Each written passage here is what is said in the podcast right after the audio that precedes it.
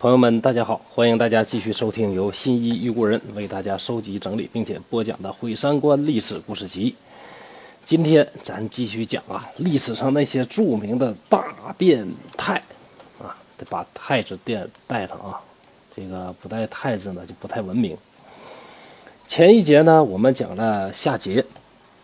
按照我们正常的思路啊，今天当然给大家讲的是谁呢？就是殷纣。啊，就是那个我们经常说那个商纣王了。说到这儿啊，我特别想啊，把这一段啊三皇五帝呀，咱们这一段事儿呢，给大家捋一捋。因为什么呢？就像前边啊，咱们讲那个魏晋南北朝时候的这个事儿，呃，你必须把当时的这个整个的这个历史的大的脉络捋清一样啊。讲三皇五帝之后，这个夏商周，我感觉呀，也应该把。前前后后的那个历史的脉络呢，简单的给大家捋一下。这样，我们就从三皇五帝开始说，因为三皇五帝确实年代呢特别的久远，连司马迁写《史记》的时候呢，自己也说，嗯，说这个年代呀太久远了，而且呀也没有什么太理想的那个历史的记录，所以呀。好多呀，他也不敢写的很详细啊，因为那个呢，嗯，不考究的这个史料啊，司马迁也不太敢用啊。我们呢也是捡其中的一些简单的来说一说。三皇五帝有很多种说法，一般的说法呢，三皇呢就是这三位就是燧人氏啊，我们又叫叫他这个燧皇或者是人皇。那么燧人氏呢，他主要的贡献大家都知道啊，他是发明了。呃，或者说是什么呢？教会了人们使用火啊，所以呢，他叫做燧人氏。燧人氏之后呢，就是这个画了八卦的那位，这个绝对是大神级的人物啊，这就是神啊？不是大神级啊，就是大神。伏羲氏，伏羲氏呢，又被称之为羲皇。他是哪些行业的创始人呢？像医药啊、八卦，这不用说了啊。伏羲画卦，谁都知道。像怎么捕鱼啊？怎么捕鸟啊？怎么打猎呀？最原始的音乐呀，啊，这些都是由伏羲氏发明的。那他对于中国人这个历史的贡献当然是非常的深远，所以三皇必须得有他一位。第三位呢，叫神农氏。神农氏啊，就是尝百草的那个神农氏啊。这个神农氏呢，是农皇啊，他呢主要这个。嗯，打下的基础是什么呢？一个是尝百草啊，就教会了大家如何啊使用药物；再有一个呢，就是农业的创始人。众所周知，中国呢是一个农业国，而农业的这个创始人是神农氏，当然他的地位也非常的、非常的这个重。所以三皇里边啊，教会我们用火的燧人氏，教会我们这个捕鸟啊、渔猎呀。音乐生存的伏羲氏，还有神农氏啊，这就是我们的三皇。其实三皇啊，你可以理解为是三个人，也可以理解为三族人啊。三族人呐，就是这个三个族。呃，第一个燧人氏啊，是他这一一段儿啊，这个统治了这个较大部落一段时间。呃，伏羲氏一段时间，然后神农氏一段时间。到神农氏晚期的时候呢。神农氏的这个家族啊，这个能力呢就不太行了，这个气数啊也差不多尽了。这个时候，那天下呢需要一个强有力的领导，呃，哪位领导出现了呢？就是伏羲和女娲的儿子生的这个少典啊，少典的儿子呢叫什么呢？就是我们熟悉的这个皇帝。呃，有一种说法呢，就是皇帝呢。是伏羲的孙子啊，是伏羲和女娲他们两个生那个他的这个孙子啊，他的父亲呢叫少典，就《史记》里边讲那个少典之子啊，少典呢就是伏羲和女娲的儿子啊，这样的。呃，皇帝呀，在《史记》里边记载呢，这个他的出生啊不是很神奇，但是呢，如果你看那个汉朝东汉的那个殷绍啊写的那个。叫《风俗通仪》呀，或者叫《风俗演义》这本书里边的记载啊，那写的就很神奇了，符合我们中国人帝王出生的一概一贯的那个传统。怎么说的呢？说皇帝的这个老妈呀，叫什么？叫富宝。有一天晚上啊，不知道为什么呢，晚上就出门，出门看到什么呢？看到一道啊非常大、非常闪亮的电光围绕着北极星呢不断的旋转。哎呀，一看感觉，哎呀，这个景色是很奇妙啊！啊，这个皇帝的老妈呢就盯着那个电光去看，转呐转呐转。哎，突然，这个北极星呢就掉了下来。那掉到哪儿了呢？不偏不倚啊，就掉到了。这个富宝的这个旁边，那富宝呢受到这个感应啊，就怀孕了啊。这个怀孕呢可不一般，一般怀孕呢是十个月怀胎，但是这次怀孕呢是是一共用了二十四个月生下来一个小孩儿那这个小孩呢刚生出来就非常的神，刚生出来呢就能说话啊。这个你看啊，这古今中外啊皆同一理。大家呢看看佛经啊，佛祖诞生的时候也是。刚生出来的时候呢，就会说话，一手指天，一手指地，是吧？说什么？说天上天下唯我独尊，啊！看来这些，呃，远古的这些，这个不能说远古啊，佛祖还是比较近的啊。看来呢，这些，嗯，呃，特别神奇啊，特别伟大的人物啊，他们出生的时候呢，都有一些特别神奇的现象啊。皇帝呢，也是生下来就能说话，十五岁的时候是无所不通，干啥都行，啊。他继承了什么呢？继承了这个他的这个这个自己这个部落的这个部落的这个长啊，部落长的这个位置。因为这个时候还没办法呢，这个称什么皇啊帝啊什么的。呃，后来呢，他呢逐渐的呢，这个不断的跟其他的部落呢打仗，吞并了炎帝和蚩尤的部落，形成了一个什么？一个比较大的一个部落的联盟。啊，这就是什么的？这就是后世我们称之为皇帝啊，他的由来。为什么叫皇帝呢？因为呢，他上土德。其实这个有点太附会了啊。五德说法呢，什么金木水火土五德的说法呢，在那个时候当然他还没有出现。呃，但是后世呢，这个完全是为了附会啊，为了附会。所以说呢，这个称他为皇帝啊，是这样的。所以，所以呢。真正的说《史记》啊，《史记》的也好啊，嗯，或者是这个一些这个史书也好，都是后人呢按照当时人的这个观点去看古人。就好像说今天我们说什么呢？我们说这个，比如说这个宋朝的这个赵普，说赵普呢就是类似于今天的国务院总理，那你不是用今天的这个官职啊去比喻古代的人吗？其实呢，这个五行得运说法呢，这个其实也差不多，很多呢，这个没法考究啊，时代太久远了，怎么说怎么是吧啊，这我们大概的有个传说就行，啊，总之啊，这个皇帝这个名字啊，是以土为土德，所以他称之为皇帝。皇帝呢得了天下之后，这就是三皇五帝中的第一个帝，那第二个帝是谁呢？是皇帝的孙子，啊，是皇帝的孙子，叫什么叫颛顼。这个颛顼呢，又称为黑帝或者是玄帝。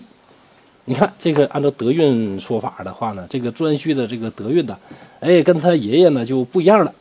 那个时候呢，特别有意思啊，是一代一个国号啊，一代一个德运啊，这特别神奇啊，特别神奇啊，这个很难考究了啊，时代太久远了啊，大致的传说大家了解就行了。这个颛顼主要的这个历史的记录是什么呢？是与这个共工啊两个人争夺地位，共工是谁呢？共工是炎帝的后人，啊，这个大家就明白了。颛顼是皇帝的孙子啊，是皇帝的后人。这个共工呢是炎帝的后人，这个可能是想过来报仇，给他的这个祖先炎帝报仇。结果呢，一番大战之后，皇帝的后人再次战胜了炎帝的后人，这这没办法啊，被。被人压制了，这个共工失败之后呢，特别愤怒，就拿脑袋呢撞这个不周山。那不周山是哪儿啊？那不周山呢，可是这个擎天的大柱子啊！把这个大柱子撞折了之后呢，这个整个的日月星辰呢，就都往呃西北去，然后呢，大地呢就往东南呢开始下陷。哎，这就是什么呢？为什么中国是西高东低呢？传说的就是这位共工啊，这个大脑袋太大了，哐当一撞啊，把整个的这个这个富州山这个擎天的大柱子给撞倒了啊，导致了什么？中国的这个地形呢，西高东低，呈这个阶梯状。当然了，呃，这段呢，什么头触不周山了，什么这块呢，当然不是《史记》啊等等这些正史里边记载的啊。大家可以从其他的一些大才子写的书里边去找到啊，这不是正史，我们了解就可以了。然后呢，颛顼啊，真正在历史里边的记载呀，呃，有这么一点是值得大家要注意的，因为颛顼是什么呢？是后来尧舜禹中那个舜他的先祖，也是夏朝的这个先祖，秦朝的先祖和楚的先祖，颛顼。啊，和后边那个帝喾是什么？是中国历史上的这个帝王的两大世系的分支，颛顼下边一系，然后呢，帝喾下边一系啊，这样的。注意，像什么呢？像夏禹呀，啊，夏启呀，他们这一支啊是颛顼的后人。尧舜禹当中的舜，他是颛顼的后人。秦啊。秦还有楚，当然这个秦既然是秦，就包括这个赵了，对吧？他们的祖先呢都是这个颛顼。颛顼去世之后，呃，颛顼呢是皇帝的孙子，对吧？是第三代。再下来呢，第四代是帝喾。帝喾啊，不是颛顼的儿子啊，这个大家要弄清楚啊。帝喾呢是他的这个，呃，是颛顼的这个侄儿啊，是侄儿，但他这个侄儿呢。嗯，这个应该是这个血缘稍微远一点了，啊，这位帝喾，帝喾呢，他呢是炎黄之后，尧舜禹之前是起到一个承上启下的作用，然后帝喾在下边就是尧帝，尧帝呢就是帝喾的儿子了，啊，尧帝不多说了，尧呢按照中国传统的史书啊这个说法，他是禅让给了舜。那这就很奇怪了啊！禅让给舜，呃，舜呢本来呢是一个这个旁支啊，旁支，呃，就是说什么呢？就是呃很小的小宗了啊，已经基本上就是变成一个平民了啊。作为一个平民啊，尧啊，呃，用他呢作为自己的这个臣下，这很正常啊。发现他这很有才华，对吧？又是自己的族人嘛，呃，用他做大臣，那这很正常。但是后来呢？不知怎么回事呢？最后呢，尧呢就把这个，呃，天子之位呢传给了舜。啊，还有一说呢，按照《竹书纪年》的记载呢，是舜把尧帝呢给囚禁起来啊，并且呢把这个，呃，尧的儿子叫朱，放逐到丹这个地方，所以叫丹朱嘛，就是那个现在讲围棋什么丹朱围棋啊，这个那个丹朱，啊，他是是这样的啊，这个《竹书纪年》说的对。还是史记说的对啊，那这个很难说了。反正儒家是绝不允许说这个允许这个舜，呃，把尧给逼退位的这种这个说法存在的。但是呢，要是以我们今天的眼光看，呃，我个人来讲，我是无论如何不相信尧舜这个善代的这种说法的，啊，呃，起码啊，后世老曹家那个曹丕，或者是司马家的那个司马炎，他们是不会相信的，对吧？啊，接下来说啊，接下来继续说。那舜呢，到了晚年的时候呢，由于啊这个大禹治水有功，又把他的位置呢传给了大禹。啊，具体是传的还是逼迫的，呃，这个很难说了。而这个大禹呢，是颛顼的后代。说到这儿呢，大家可能明白了啊。三皇里边呢，神农氏，呃，他的这个孙子呢叫黄帝。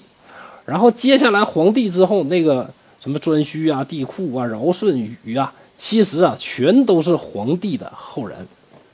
所谓禅让啊、禅让来、禅让去，其实都是他们家的天下。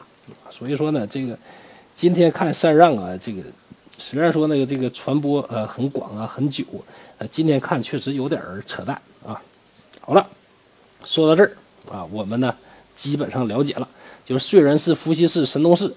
三皇，三皇之后呢，呃，这个伏羲的后人啊，伏羲的后人呢，就是这个黄帝，他下边的这个就出现了五帝，好多一大系列的啊，这个记载都很不详的啊。总之，通过一大系列的，呃，颛顼啊、帝喾啊、尧舜禹啊，都是他们他们家子啊，打来打去是让来让去，呃，总之啊，到了大禹之后，建立了夏朝，这就是夏，呃，夏启建立的这个夏朝。夏朝之后，到了夏桀的时候不行了，成汤呢就发动了革命，啊，成汤发动了革命。那成汤的这个祖先是怎么回事呢？这个简单说一下啊。前面说到了什么呢？说到了那个帝喾，啊，帝喾。帝喾呢，他这个第二个妃子啊，叫做锦狄啊。这个锦狄，锦狄有一回呢，是跟其他的两个女孩一起外出啊洗澡，就看天上呢有一只玄鸟在天上飞。玄鸟啊，早期是一个燕子的形象啊，后来呢，慢慢的演化就变成了今天凤凰的形象。这鸟啊飞呀飞呀，哎，掉下一个蛋，呃，锦狄的就把这蛋吃掉了。吃了之后啊，就怀孕了。你看这神奇不神奇啊？你这个。伟大的人物诞生的时候啊，都得有点祥瑞，啊，都不是他爹生的啊，都是跟祥瑞有关系的。怀了孕之后呢，生下了契，这个契呢，呃，不是周朝的那个始祖，周朝那始祖是放弃的弃，抛弃的弃，而这个契呢是契约的契啊，契约的契，这个契呢就是商的祖先。前面说过了，这个颛顼和他的这个族侄啊，啊，跟他的这个。堂侄，这个跟他的堂侄这个帝库，他俩呢，呃，是两大分支。那颛顼呢，就是夏朝的祖先，而这个帝喾呢，就是商朝的祖先啊。这个大家就懂了啊。其实还是他们一大家子，只不过说呢，这个呃旁支啊比较远了一些啊啊。不知道大家呢，这个我说的呃，应该呢，我感觉我这个说的是挺挺这个挺这个顺了啊。呃，当然那个那段确实比较乱啊，大家不行的回过来再听一遍啊，多听几遍给我刷刷播放量也不错啊。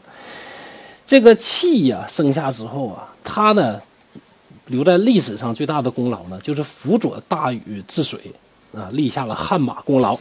舜呢很高兴，就把契封在了商国，呃，商这个国号就是从这儿来的。到了夏朝末期的时候啊。这个商啊，也传了好多代；夏也传了好多代。商朝末期的夏桀登位之后啊，他就给了三国的这个当时的这个部落长啊，就是汤，给了这位汤征伐之权，就说你呀，给你一个权利，哪哪个诸侯不服啊，你替我去征伐他。结果啊，一把征伐权给出去，那就悲剧了。大家想啊，如果呢你是诸侯，天子说了，你有征伐之权，你可以替我收拾不服的。那谁不服，说谁不朝贡或者谁做的不好，那就你说的算了。想征伐谁就征伐谁，那你拿着天子的命令，想弄谁就弄谁，那你肯定要做大了，对吧？所以商呃商汤呢，就靠着这个呢就做大了。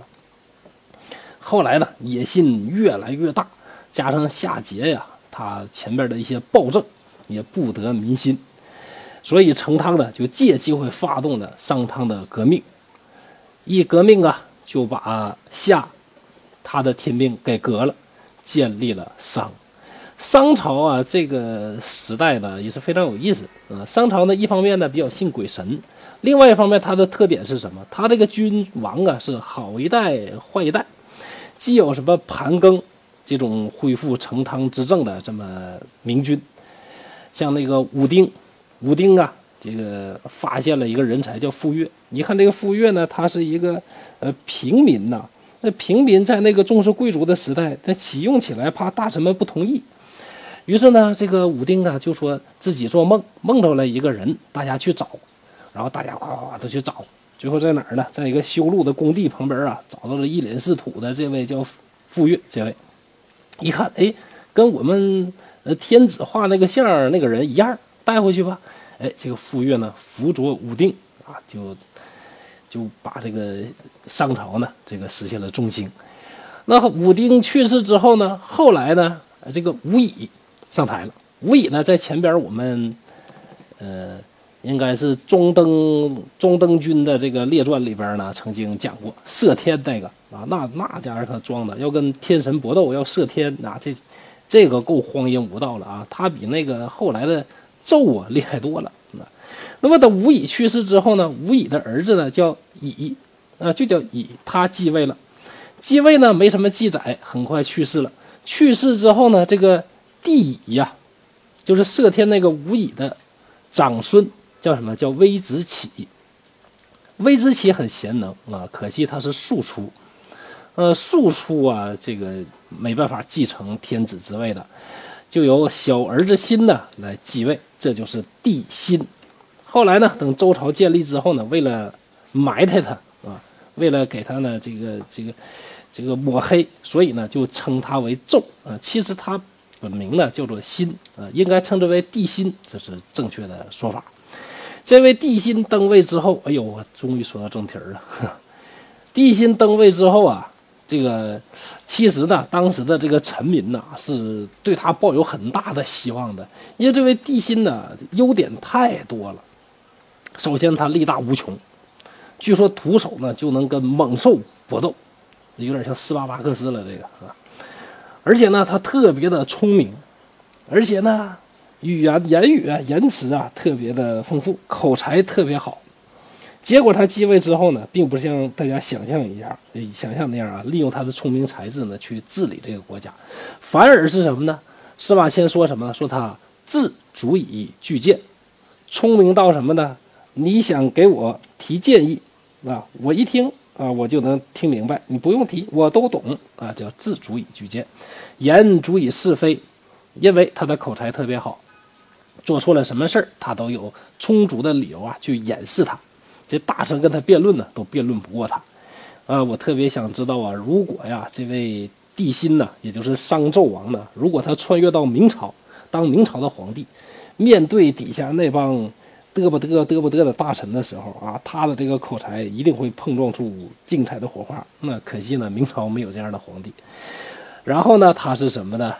这个是今人臣以能高天下一圣，以为接触己之下。就是老子太聪明，老子太厉害了，你们都啥也不是，谁也别跟我嘚吧嘚啊！我啥都懂，不用你们告诉我，那就是这么一个人。其实他本来呢是非常的牛的，那非常牛的。呃，这位帝辛呢，喜好喝酒，沉迷音乐，特别宠爱这个妲己，让命令这个乐师啊制作了非常，呃非常新的这种淫荡乐曲，就是靡靡之音呐。呃，有人说那靡靡靡靡之音那有啥了不起的，对吧？那今天我们天天都听流行歌曲的，但是上古啊，那大家知道那个时候啊是特别重视什么呢？虽然说周朝还没建立呢，没有什么礼乐那种说法，但是那个时候呢，这个音乐啊对于天子来讲是很重要的。音乐呢是应该什么呢？应该是歌颂帝王的这个仁德呀。或者是这个，呃，象征着天下什么丰收啊、愿景啊等等这一类的。结果呢，他搞那个靡靡之音呐，全是什么情啊、爱呀，搂着我的妲己小宝贝儿啊，等等，这这这这些。那那你当然，这个因为当时的人看起来是非常的荒淫的，啊，非常荒淫。作为特别敬重鬼神的这个商朝的天子，他呢对鬼神呢一点儿都不敬重，而且扩大园流园林呐，这个。高高的修那个楼台，把捉来的这个各种这个，呃，奇花异草啊，呃，飞禽猛兽啊，都放在里边然后酒池肉林的，把这个肉啊挂在挂在这个木头杆子上，啊，像这个树林一样，然后把酒啊灌满了池子。哎，你这这个哈，这个情节很熟悉啊，对吧？让男男女女啊，这个不穿着衣服，裸体在其中啊追逐的玩耍。就搞各种 party，你看这个情节很熟悉啊？为什么很熟悉？我们后边再说啊。百官呢对这个纣啊，就是这帝辛呐，心怀不满，于是呢，诸侯们呢就都背叛了他。那纣很生气，好，你们背叛我，好了，你们还就各种呢说我好，我就设置了设计了一种这个叫炮烙的这么一种酷刑啊。这个大家都知道。能听到这儿的朋友，您辛苦了，非常感谢您的关注和支持。本套《毁三观历史故事集》最初就是播着玩的，所以太多不如意的地方，影响了您的收听，在这儿深表歉意。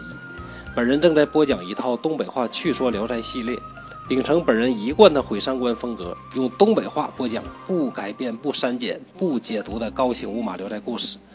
我将把所有《聊斋志异》当中四百九十多个故事全部用我的方式进行讲解，希望您能订阅和收听。让我用全力以赴制作的音频补足我的遗憾。谢谢你。如果你想订阅这套专辑，可以点击我的头像，然后就可以看到另外一套专辑。期待在另外一套专辑当中与您见面。